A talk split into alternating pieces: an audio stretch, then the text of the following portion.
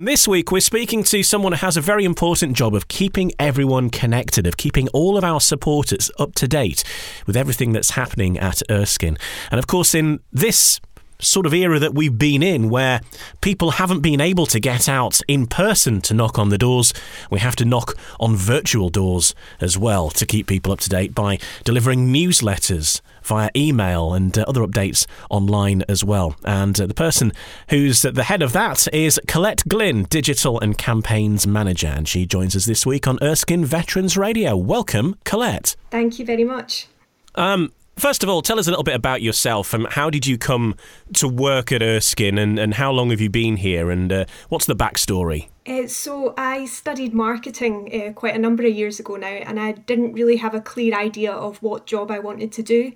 Um, so, luckily, I fell into the third sector and into a fundraising role.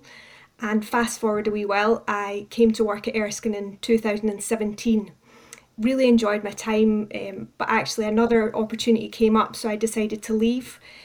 Uh, but as things go for quite a number of people at Erskine, I actually ended up coming back. So I've now been uh, back in the role of digital and campaigns manager since September September 2020, and I find the place really welcoming. That was one of the reasons I came back.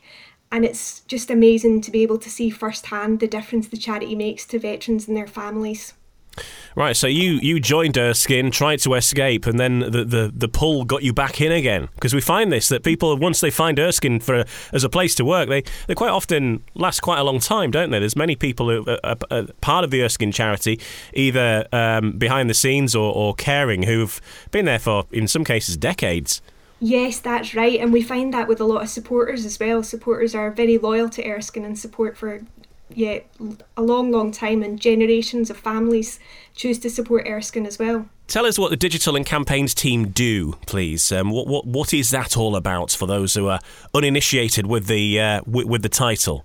Yes, certainly. So there's three of us in the team, and Alison, Erin, and I work on everything from appeal letters, emails to supporters, uh, overseeing our wonderful fundraisers that go about knocking on doors and fundraising in shopping centres across Scotland.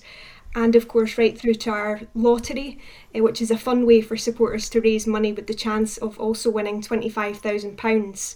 Our job really is to raise awareness of the charity and keep in touch with thousands of supporters to help raise vital funds. Now, this is really important, isn't it? Keeping that message out there because um, you have to really keep banging on doors to get people to do, well, anything, whatever it is that you're promoting, whether it's a charity or whether it's a film or a record or a TV program or whatever it is.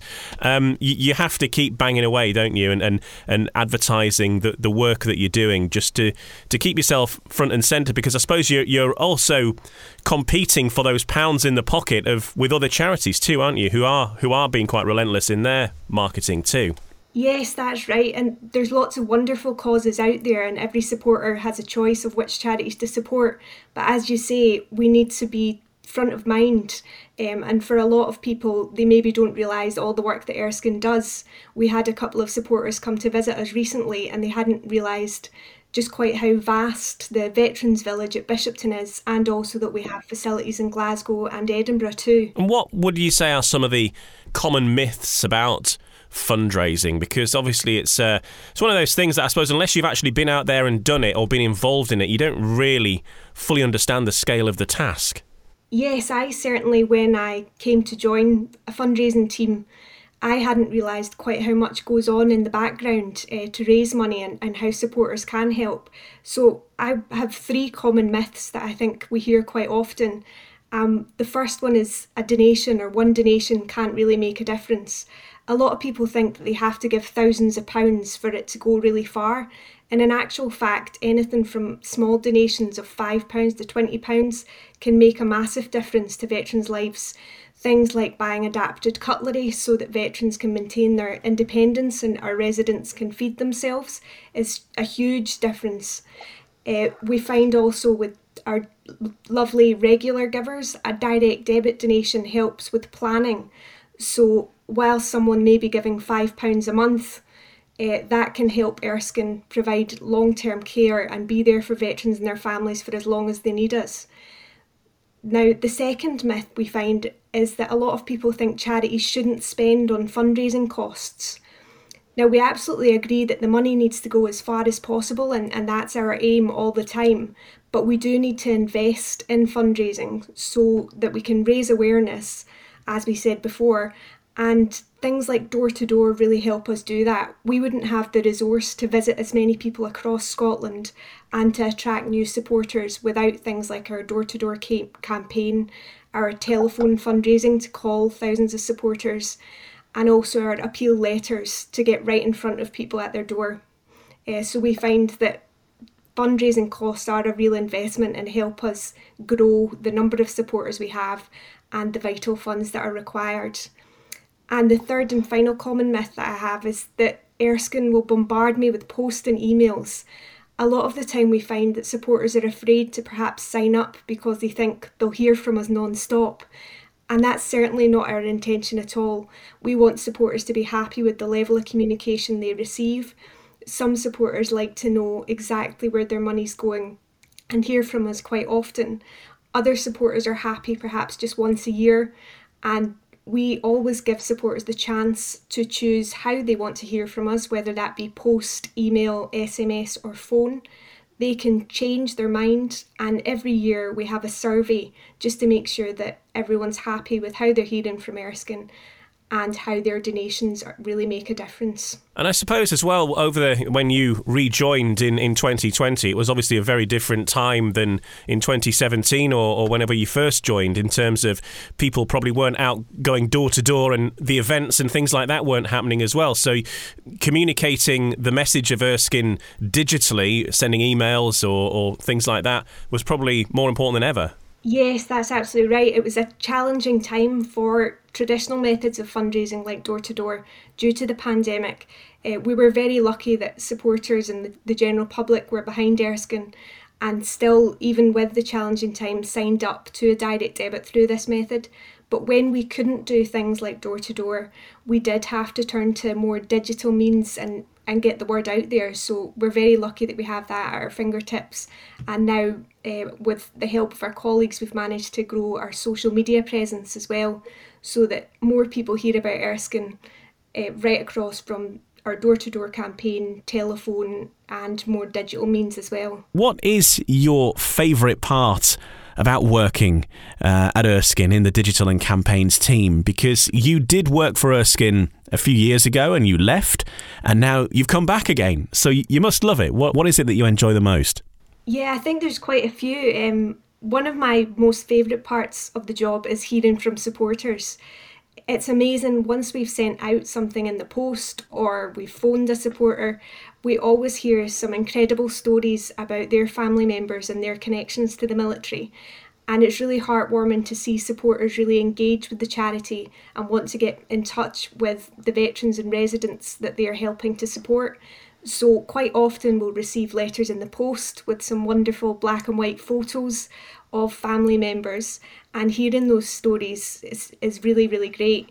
Um, the other thing that I always, it, it amuses me, but I really, really like is when we send out a thank you in the post, we quite often get a thank you back from supporters. So we've sent a thank you to say, your wonderful donations help and do all these things and they send a thank you back to say really we want to thank all the veterans that have done such amazing things for for our country. Um, and i would say as well working at erskine we're really privileged that we can see firsthand the support that's on offer and our uh, colleagues that uh, care for veterans. And at the activity centre where activities are are happening and thankfully now are coming back to be in person we can see just all the difference that makes to veterans and their families and until um, being involved with Erskine, had you had any experience of, of working with um, military or ex-military people at all? Is this sort of a new world to you until until then? Yes, that's right. Uh, I hadn't had any experience, so I'm learning every day, and, and I find it um, fascinating all the different kind of military terms. It's like a, a different language, so it's definitely a learning curve for myself. Um, and I I find it extremely helpful that colleagues across the organisation with military backgrounds um, can teach me a lot, and obviously supporters and veterans themselves as well. Um, it is yeah a brand new world to me and learning every day. Have you experienced any of the military banter yet?